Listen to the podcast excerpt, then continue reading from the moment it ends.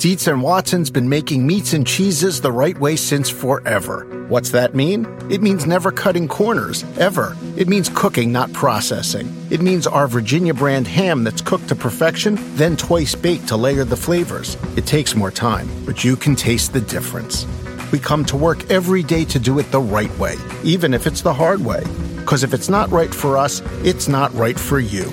Dietz and Watson, it's a family thing since 1939. Get your advanced PhD in WOW from Floor and Decor. If you're a pro, you're already an expert in tile, wood, and stone. And with Floor and Decor's job site delivery, their free design services, and pro rewards that actually reward you, your business is set to grow from one client to the next.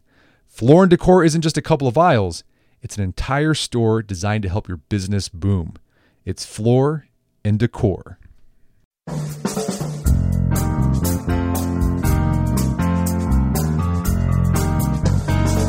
Brett McKay here, and welcome to another edition of the Art of Manliness podcast. Have you been languishing in the same role at work, frustrated that you haven't been promoted to a higher position with more pay and different responsibilities? My guest can help you level up in your career. His name is Randy Ornstein, and he's the author of Grow, the essential guide to getting promoted. Today on the show, Randy explains why getting promoted is more beneficial to your paycheck than getting a raise, and his case for why you should stick with working for the same company for a long time. We then talk about the things you need to do so that management thinks of you the next time a higher position opens up. We discuss how promotable employees participate in meetings, execute the communication, study their work, and develop best practices. We also talk about when to bring up the idea of being promoted to your boss and a couple of the challenges that can come with advancing up the ranks. After the show's over, check out our show notes at aom.is slash get promoted.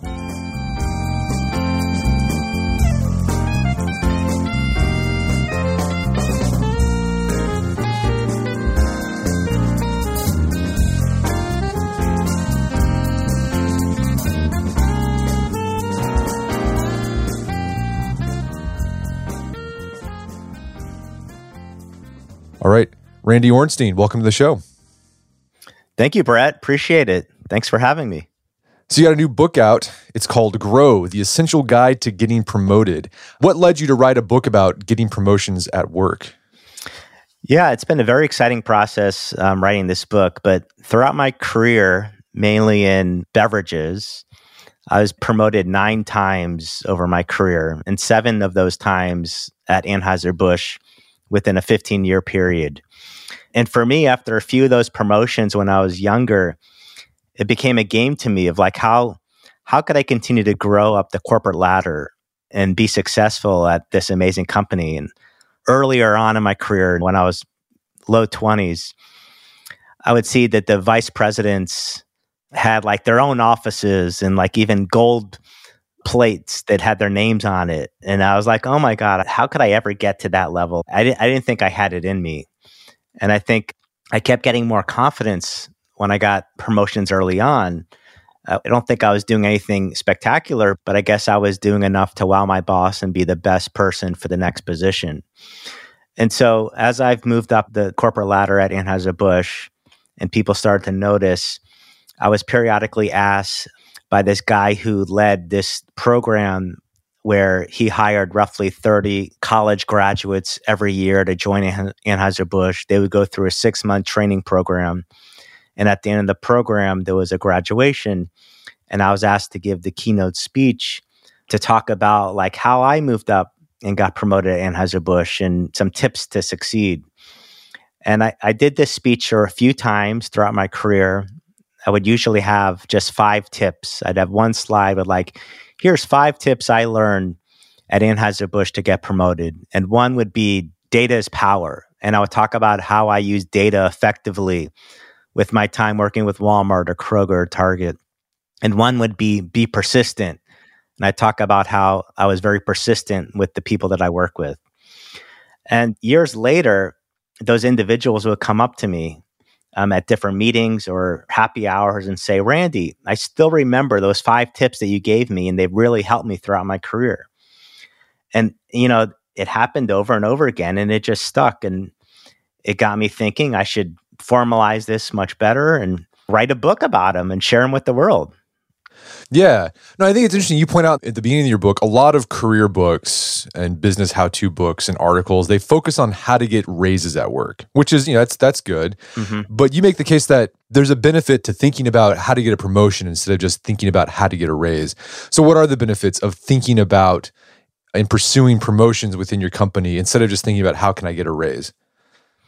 Yeah, well, first of all, promotions are more monetarily valued at. So usually a promotion means that you get in the range of a 10, 15, 20% raise versus your annual raise that you might get is usually between 2 and 4%.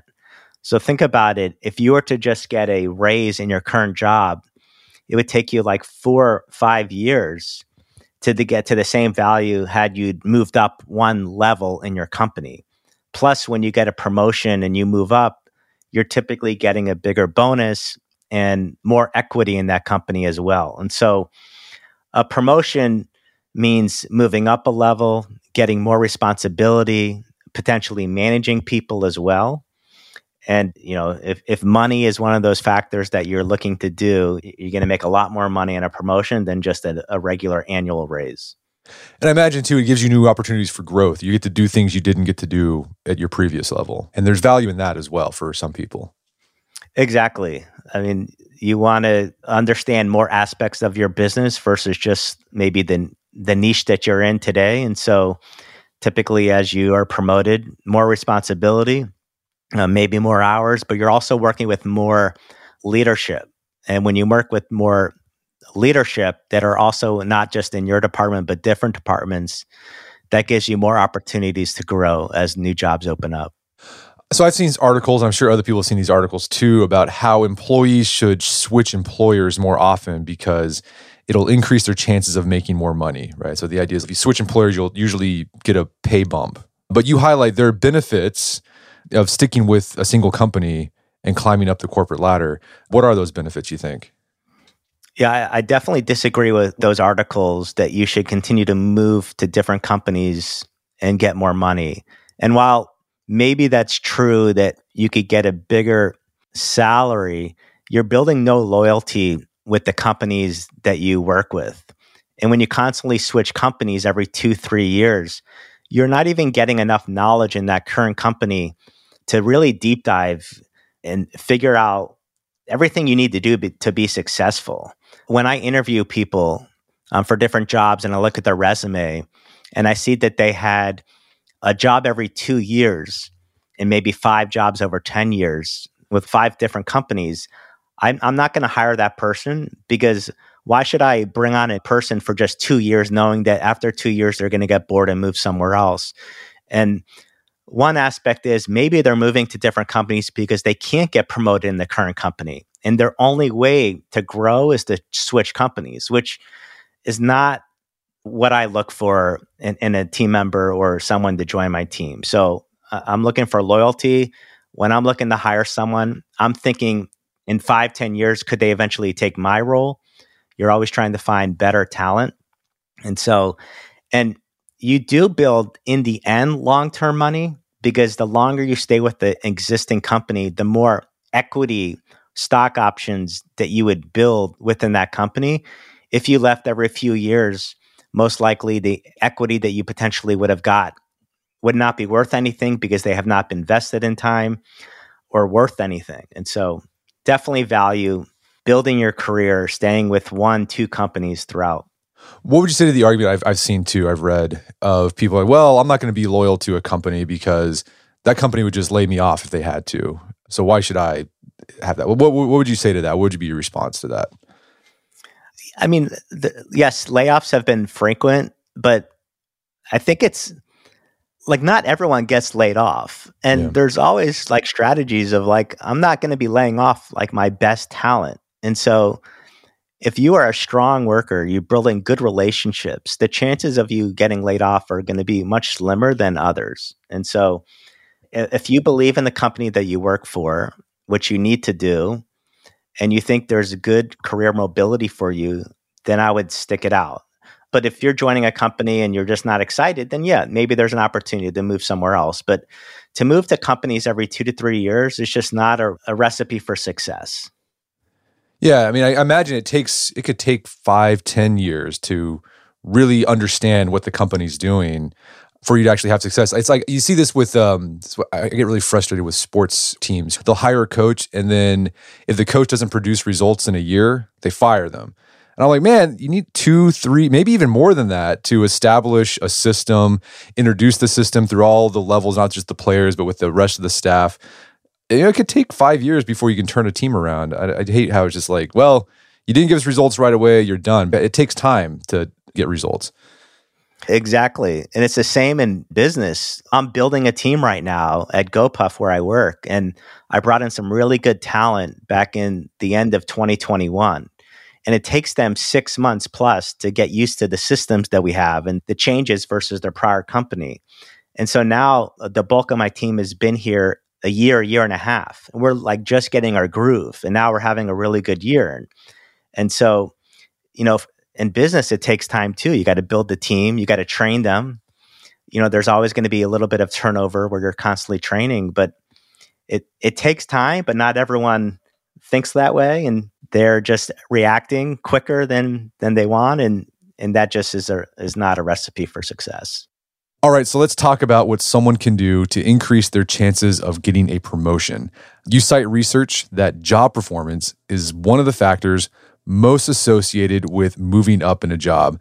So in the first part of your book, you give tips on better performance, doing the the everyday things of your job excellently. So let's talk about some of the areas of work you can get better in, starting with meetings. A lot of people they hate meetings, but they're sometimes a necessary part of corporate life. So what can you do to get more out of your meetings so you can get promotions? Yeah, I'm I'm in meetings all day. you know, it's like straight uh, sometimes I don't even have a break to eat lunch. It's the way we live, the world we live. You know, we're half virtual, half in person, and so could be sitting on Zoom calls throughout the day. And it's important that number one, you speak up. You're not just like another person on that Zoom call or in person that's half listening, half working, and you're adding no value. So it's really important that if you're in a meeting, you're paying attention, you're listening to the speaker, you're asking questions or giving comments or providing feedback on how to improve. So the people know that you're there, you're adding value, you're listening, you're learning, you're changing processes. You know, I, I have many team meetings with my team, usually a Monday and Friday team meeting, and then sporadic ones throughout the week. And I know which people speak up every time because they do it. And I also notice which people haven't said a, a thing in six weeks, eight weeks and you know that's in my head as we do employer reviews in the next cycle. You know i'm asking why aren't they speaking up? Are, are they even listening to what i say? And so i think it, it's a pretty easy thing. You'll get noticed as you add value in meetings. And so you got to pay attention. You get off stop working. Think of questions to ask. Even if you can't get a question out if you're on zoom type it into the chat or even send a note to the organizer after the meeting and same in person. Raise your hand and speak up. You know, don't be afraid and just do it. And of course, you want to speak up, but like provide value. You just don't want to speak up just to take up airspace. And right. That can get annoying if you do that. Yeah. It, it, could be. I think do it once in a while. That's fine, even if you're agreeing with something. But you, you also don't need to agree every time to everything that people say. You could push back. I value the people that don't agree with what I say but they also then provide a solution, a better solution to what I said. And I appreciate that. Yeah, you talk about in the book, one of the frustrating things you have when you have a meeting where you're looking for feedback, you're looking for like devil's advocates. Yeah. Saying, what's wrong with this thing? And no one says anything. You're like, oh, geez, this is not helpful, guys. I need you to push back against me. Yeah, I think it's okay. Like, I'm not all knowing, nor is anyone all knowing. We all have diverse backgrounds. We all have unique experiences that we could add. I'm usually giving my perspective, which could completely be wrong, and I own that.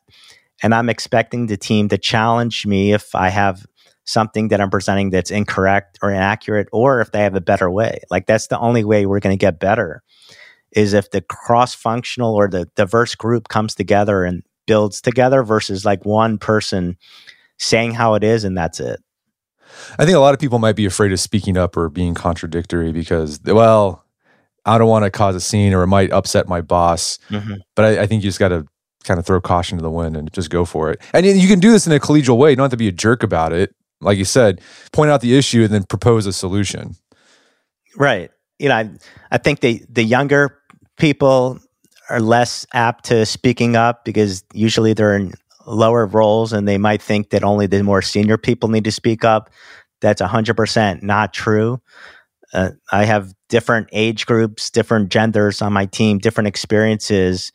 And I want to hear from all types because even the younger consumer or the younger person on our team has a completely different experience than someone that's 20 years older with kids and a family and versus the single you know when we deal with my line of business where i uh, manage the alcohol business at gopuff our core consumers uh, a lot younger than the average and so it's important to hear from anyone no matter their level no matter their age and you just got to do it it's just yeah even if you're shy it's important if you truly want to get noticed and move up the ladder. You can't be a silent person just sitting in meetings, half paying attention and not adding value. Okay, so meetings, you might hate them, but they're a necessary part of your job. So get the most out of them. Another part of people's job that they hate is communications. So like email, phone calls, Slack, text. But you said you got to excel at this stuff. So what's your advice on managing work communication? I think it's like staying on top of your your messages and we all get a lot of emails. I, I, think we get less phone calls than ever. It's now text, Slack, and email. I know Walmart had a rule of thumb called the sundown rule, where every buyer was requested to respond to their suppliers by the end of the day. So there was like a 24 hour rule. You know, I've never operated with the rule, nor has any company I worked with. I think it's common courtesy, though, that when a supplier or an internal person is contacting you for something or asking you for something, even if it's a no, you should respond back in 24, 48 hours versus that person constantly re emailing them every few days and you're just deleting it or not responding. It's it to me it's common courtesy. I would expect the same if I'm trying to sell to someone or sending an email to someone. I want to make sure that I get a response back in a timely manner. Certainly, there's always issues where someone's on vacation or someone's really working on a busy project. But, you know, one way to get around this, if you do have a very busy schedule, is schedule a meeting with yourself for 30 minutes a day or every two days where you're literally focused on responding to the communications that you got. I think Slack is a little bit more instantaneous. Um, we use Slack for internal. And so, like, if you hadn't respond to a Slack message from your boss in 24 hours, you know, that would be a no no. You're, you're expected to have Slack up on your screen and responding all the time. Doesn't mean you need to respond within a minute, but you just got to stay on top of it. And that's how we get business done. If you're not communicative and you're not following up, it's very hard. It's just got to be part of the way that you work, and you have to manage that responsibly. And you give some advice on how to manage this stuff. So there's like tips on putting acronyms in the headline so that people mm-hmm. know, well, this is just for information. So you don't have to respond. That's another, you, you don't want to do that thing where it's like a one word response, thanks. You just waste everyone's time with that. And it's right. wasting your time responding with thanks. I'm not a fan of someone responding thanks or one word as a response and then like five other people then do it and now you have like six emails that are just wasting your time and so if you are going to respond to an email where you're writing uh, thank you for the information explain why you're thanking them. You go a little bit more in depth. Or if you do have like an important email that you're sending to a, a client or your boss make sure that in the header it says um, you know action. I need a response. And then highlight in the email like exactly which question, just so you could cut through a little bit of the clutter, especially if you need something urgent. So definitely the way you write your emails, don't write a whole novel, you know, bullet point them better. And if you need something urgently responded to, put a note in the header. Yeah, the bullet points, I, I do that with emails. And I keep the bullet points. If it's like more than three, it's probably I need to get on the phone and discuss this because it's it solved the problem a lot faster just getting on the phone Yeah. and just hashing it out instead of having the person respond to like 10 different bullet points. And you're, you're a big proponent of the telephone too. If you need something right away or the problem is too complex for Slack or email, Yeah. don't be afraid of the telephone. And that might be hard for younger workers who aren't, you know, it's not something they do a lot, but the phone can be really powerful. Yeah, you sort of just said it a minute ago. Like, why would you need to waste time writing, you know, a long email? It'll take you an hour to write it versus just picking up the phone and talking for five minutes. You just saved yourself a bunch of time. And in Slack, and we use it internally, but we could quickly Zoom or huddle with with internal people, external people. You know, a little tougher. You got to text or call. But yeah, definitely, I've noticed that over the years, the people that at least from my suppliers that call me are on the older side because that's like what they're used to doing and the, and the younger suppliers they're more for email so phone is not lost it's important it's important to build relationships and you just got to do it We're going to take a quick break for a word from our sponsors. For those who embrace the impossible, the Defender 110 is up for the adventure. This iconic vehicle has been redefined with a thoroughly modern design. The exterior has been reimagined with compelling proportions and precise detailing, and the interior is built with robust materials and integrity. The Defender capability is legendary, whether you're facing off road challenges or harsh weather conditions. Durability has been tested to the extreme, cargo capacity means more room for your gear, and there's been powerful innovations like the intuitive driver display and award winning infotainment system that keeps you connected. Innovative camera technologies deliver unobstructed views and effortless maneuvering, and the Defender is ready for a wide range of adventures. The Defender family features two door Defender 90, the Defender 110, and the Defender 130, which seats up to eight. Push what's possible with a vehicle made to go further, the Defender 110. Learn more at LandRoverUSA.com forward slash Defender. That's LandRoverUSA.com forward slash Defender. Wedding season is coming up, and if you are preparing for the big day, I know wedding planning can be really intimidating, but finding the perfect suit shouldn't be. Indochino makes it easy to get a fully customizable suit right from your home. Don't just wear any suit on your big day, wear a custom made to measure suit. Suits start at just $499, which is about the same price you'd pay for an off the rack suit at a department store. And they've also got custom made to measure shirts starting at just $89. So I've talked about my Indochino suit on the podcast before. They've been a long time podcast sponsor. It's navy blue. The measuring process was super easy. They got these video guides you follow. You'll need another set of hands to help you out with that. But the really fun part is customizing it. Got to customize how I wanted the lapels on the jacket, the pockets, the lining. I went no pleats on the pants on this suit. A lot of fun. And then in a few weeks, you have a made to measure custom suit sent directly to your door. When planning your wedding, get a suit as unique as you with Indochino. Go to Indochino.com and use code manliness to get 10% off any purchase of $399 or more. That's I N D O C H I N O dot com, promo code manliness. Daylight saving time is starting up again. The goal of this is to give us more daylight from March through November. By setting our clocks forward, it may feel like there are more hours in the day, but if you're hiring, it doesn't necessarily help you find qualified candidates for your roles any sooner. There is only one way to do that ZipRecruiter. And right now you can try it for free at ziprecruiter.com slash manliness. ZipRecruiter works around the clock to help you find qualified candidates. Once you post your job on ZipRecruiter, they send it to 100 plus job sites so you can reach more of the right people. ZipRecruiter smart technology also quickly scans thousands of resumes to identify people whose skills and experience match your job.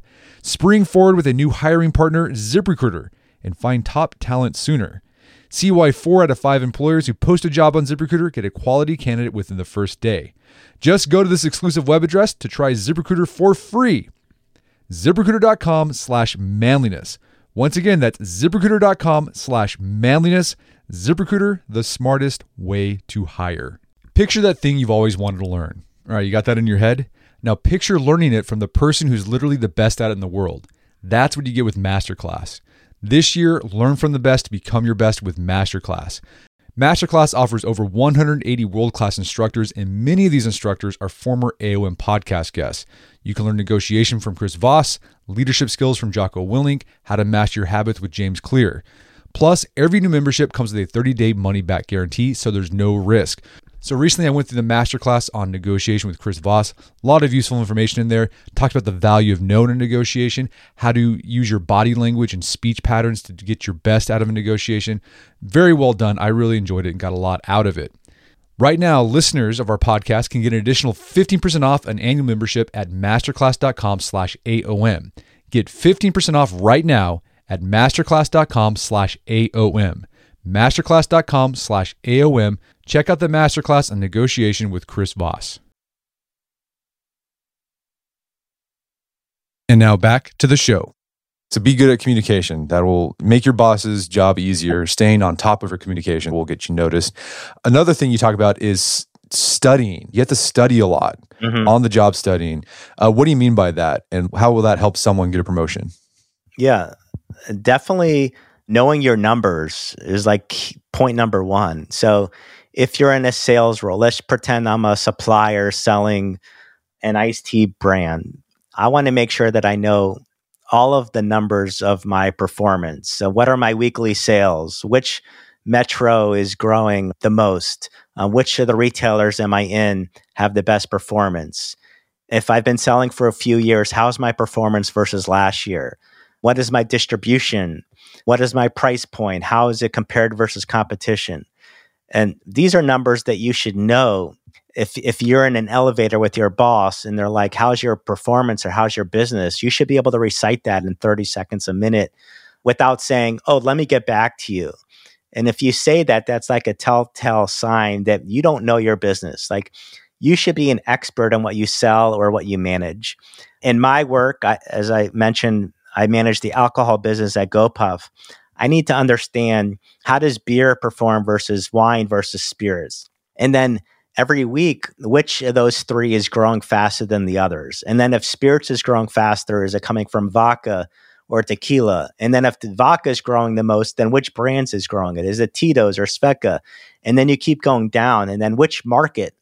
And so every company that I've been a part of has had like a weekly performance review where you're usually reporting back to your management or boss about your performance, where are your gaps, and how you can improve them and it's an, it's really important that you understand the business that you work in. And so by doing that, you need to study. You should have, depending on the systems that you have, we have a tool called Looker where we have all these automated reports that we could pull up and I could see all of my weekly sales. I could look at syndicated data like IRI or Nielsen to understand how my business is performing versus competition. And I set aside time every week to review those reports to make sure that I'm familiar because I'm constantly getting questions from management on what happened and I, I want to be able to answer them. And I'm also constantly asking my team what happened as they even get more into the weeds. You know, the beer team's going to even get deeper into beer and they're going to provide me insights as well so that I could then be able to provide management if those questions are asked. So it's a huge, you know, for me number 1, it's it's like knowing your business, but you got to study to know your business and you, you just got to take the time to do it. Okay, so this could apply if you're in sales, if you're a project manager, know the numbers. What's the status of your project? If a boss asks what's going on, you don't want to say, well, I don't know. You got to know that stuff. So study what's going on inside your company. But then also, you talk about, you mentioned study what's going outside. What are trends that are happening in your area of expertise? Right. And how can you utilize that for your division or what you're in charge of? A hundred percent. It's not even just looking at data, but if you know, if I use the example of uh, selling an iced tea brand, I got to go to Whole Foods or Publix or Kroger or different grocery stores or convenience stores when I have time just to see what are they doing, what different brands are out there. I'm going on social media and seeing what people are drinking the syndicated data helps you look at actual data to see which brands are growing faster than the average. And so it's really important not just to know your own business, but then what are your competitors doing if you have competitors as well? Because in the end, we all want to be the best. And so it's important that um, you understand what they're doing so you can beat them at their own game. So, the second half of your book, you talk about uh, going above and beyond the everyday stuff to get a promotion. And one of those ways you can go above and beyond is developing best practices for your company. So, what do you mean by a best practice? Yeah, a best practice is something that saves you time, saves you money, or brings in more dollars. And uh, it could be anything. It could be as simple as combining two Excel reports into one. It could be more complex as developing, uh, working with your IT department to develop a new process that your suppliers use that uh, makes things move faster.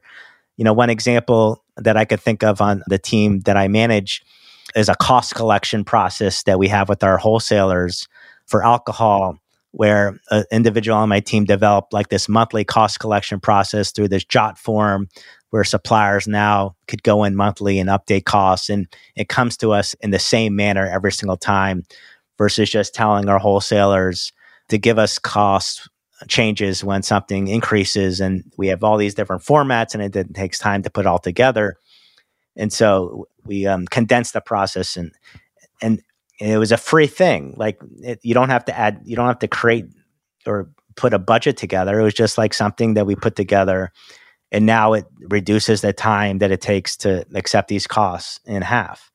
And so, a best practice is not always given to you. Like I expect the team to come up with best practices that will help make their job easier.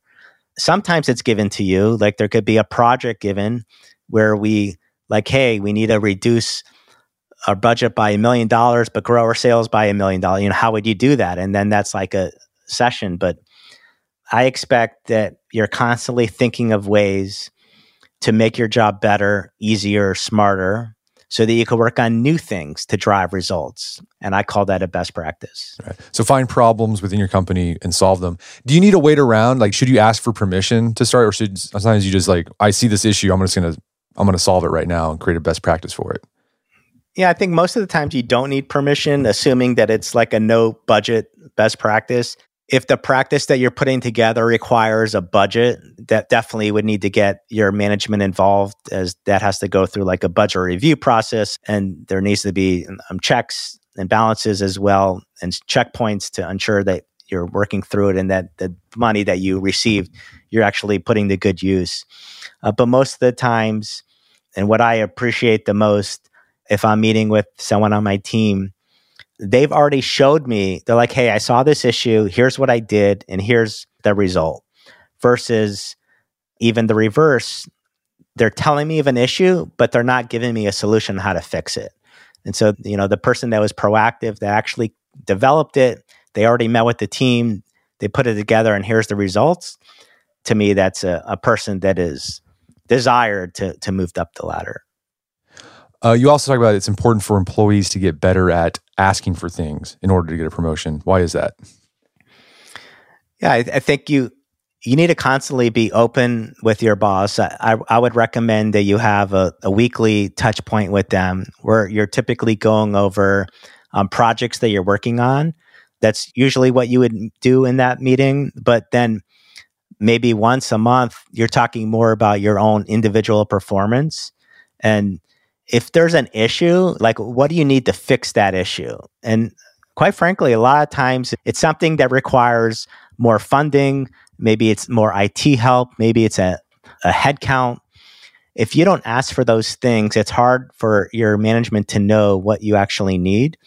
And uh, by asking and saying, here's what I need to be successful. And yes, it might cost money, but here's what I need it makes you think, okay, this person really is trying to improve this process. And you need to ask for it. Like, don't just sit there, do your job, and say, oh, I can't do that project or initiative because I don't have the resources. You need to speak up and ask for it.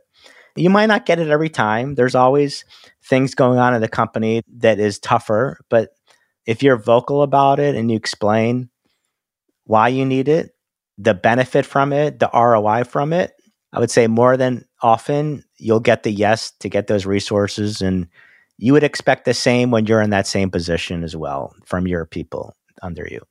You talk about the role of mentors can play in helping secure promotions. What does that look like?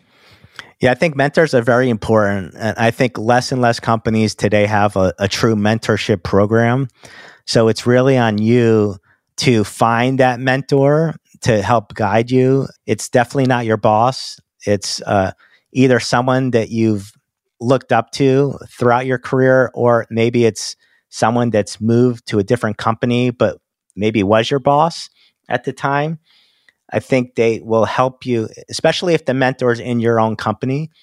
They could help open doors for you. So you could be probably a lot more open with them than your current line manager of like, this is what I, you know, I really wanted to try and join the supply chain or operations team, but I'm on sales and it's hard for me to make the shift. And maybe that person could help introduce you to people or, or um, find connections for you or introduce you to people outside of different organizations. I, I just think that they could open up a lot more doors, assuming that they value the mentor mentee relationship.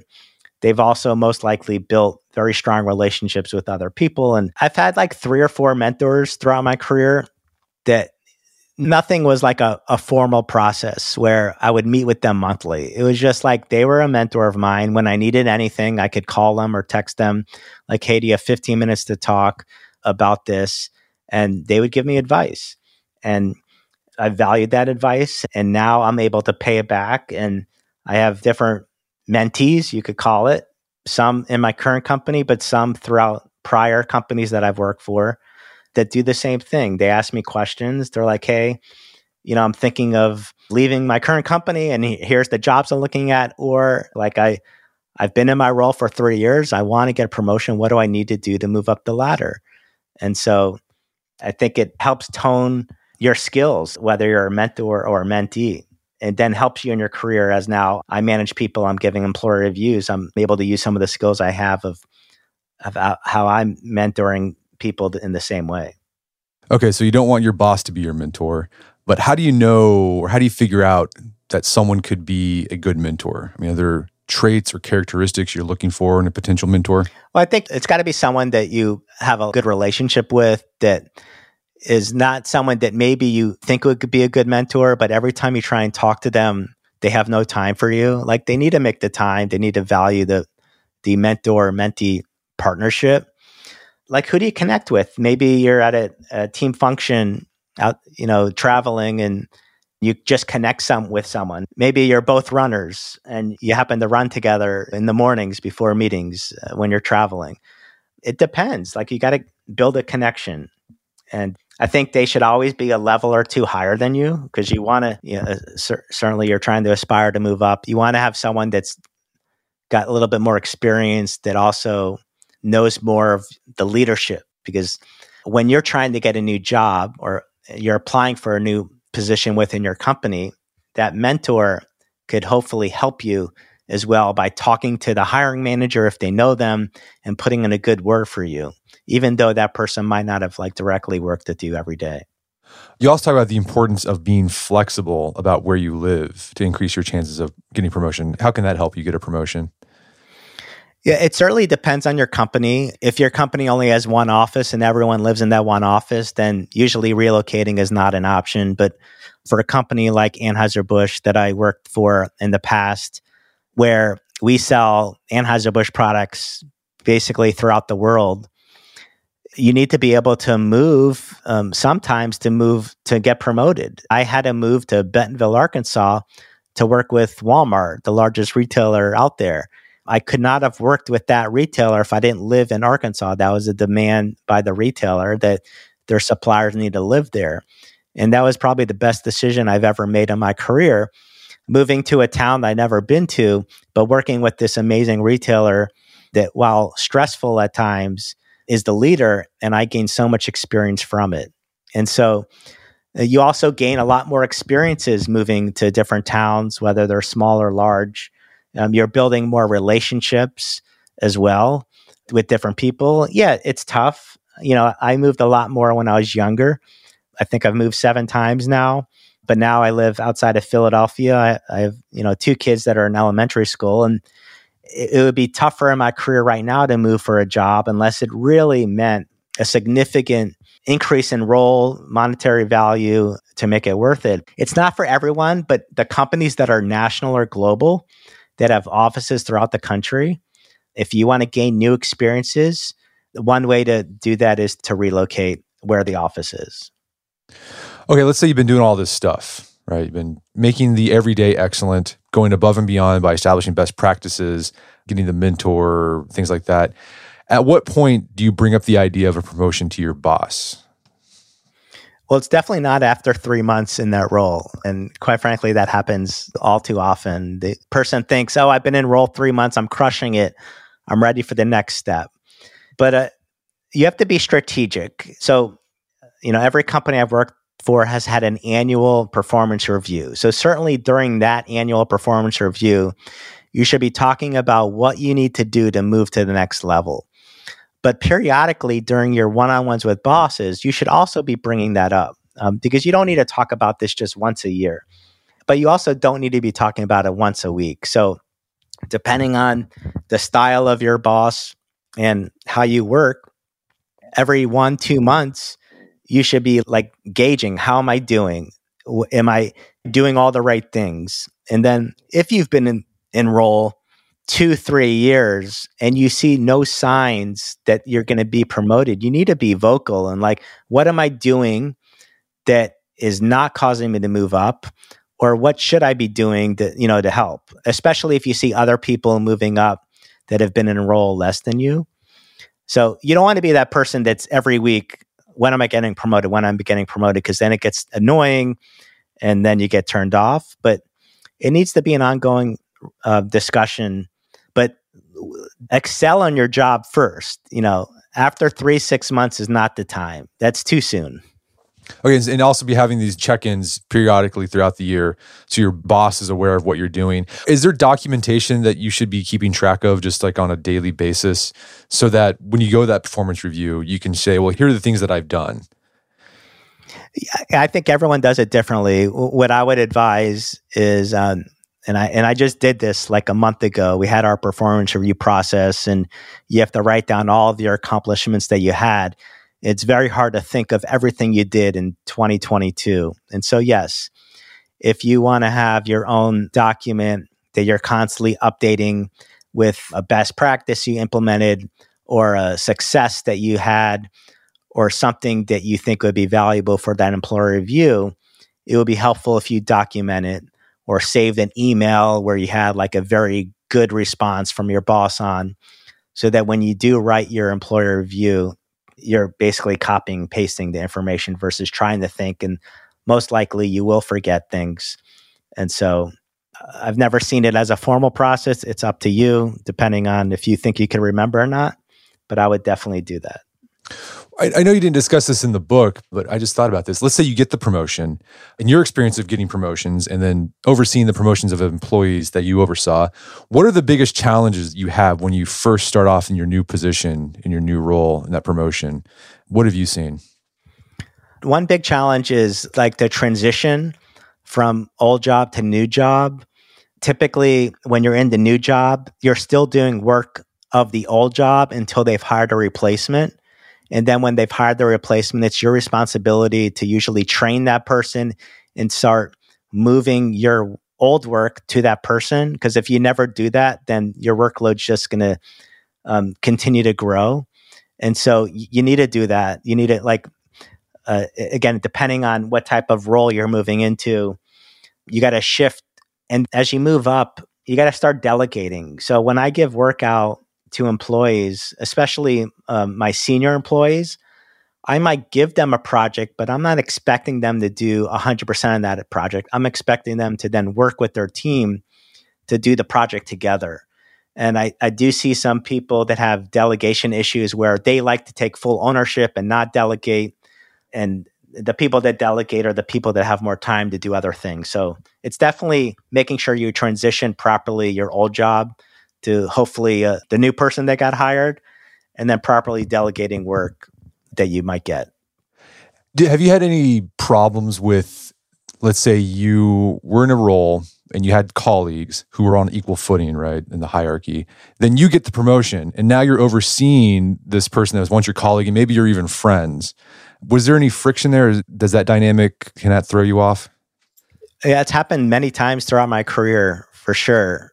And um, you know, I would say it's a little awkward in the beginning, but once you get past the awkward phase, like let it be known that yes, we are friends, but now this is a manager employee relationship. You, you just got to make it work. And if that person can't make it work, then they'll find another job or they'll leave the company.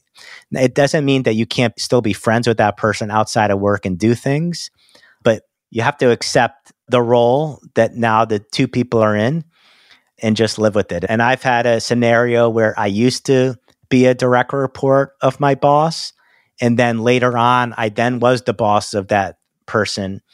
And yeah, it's awkward for a week or two, but you get past it and you get down to business just like it really never existed.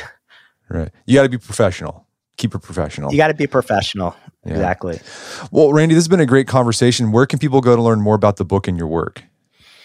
Yeah, well, definitely. You know, my wife Haley and I wrote the book Grow, The Essential Guide to Getting Promoted. It's on Amazon, uh, barnesandnoble.com. You look at Walmart and Target.com. We have all three formats. So paperback, ebook, and now audio version. So depending on how you like to read, we have a version for you. You know, you could find me randy.ornstein at gmail.com or, or just LinkedIn. I don't have a personal website, but LinkedIn is usually where I share information.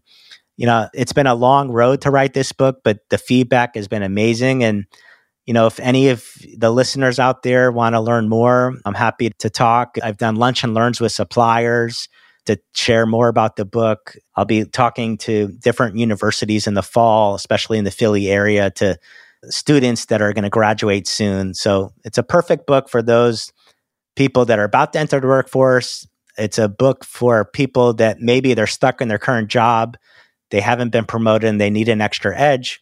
Or it's managers that are trying to get their team stronger. And there's a lot of insights in the book that will make you a better employee, which in, and then will make your company a stronger company. Fantastic. Well, Randy Ornstein, thanks for your time. It's been a pleasure. Oh, it's been great, Brett. Thank you so much. My guest today was Randy Ornstein. He's the co-author of the book Grow, The Essential Guide to Getting Promoted. It's available on Amazon.com. Make sure to check out our show notes at aom.is slash get promoted, where you find links to resources where we delve deeper into this topic.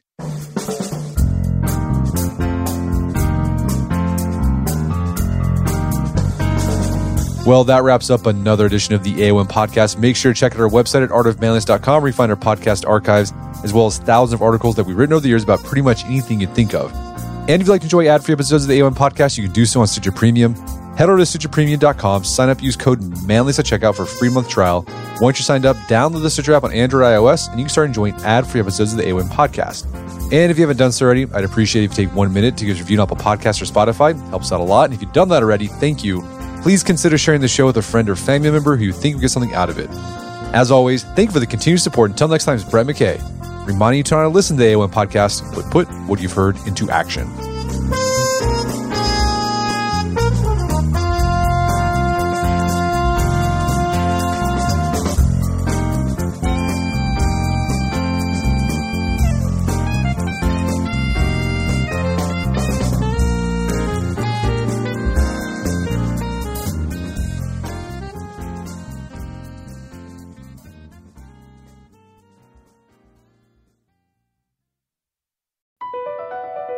Across America, BP supports more than 275,000 jobs to keep energy flowing. Jobs like building grid-scale solar energy in Ohio and producing gas with fewer operational emissions in Texas. It's and, not or. See what doing both means for energy nationwide at bp.com slash investing in America. My son had a gift with technology. With reliable internet at home through the Internet Essentials program, the world opened up. He's part of this next generation of young people who feel they can thrive. Through Project UP, Comcast is committing $1 billion to help open doors for the next generation with the connectivity and skills they need to build a future of unlimited possibilities.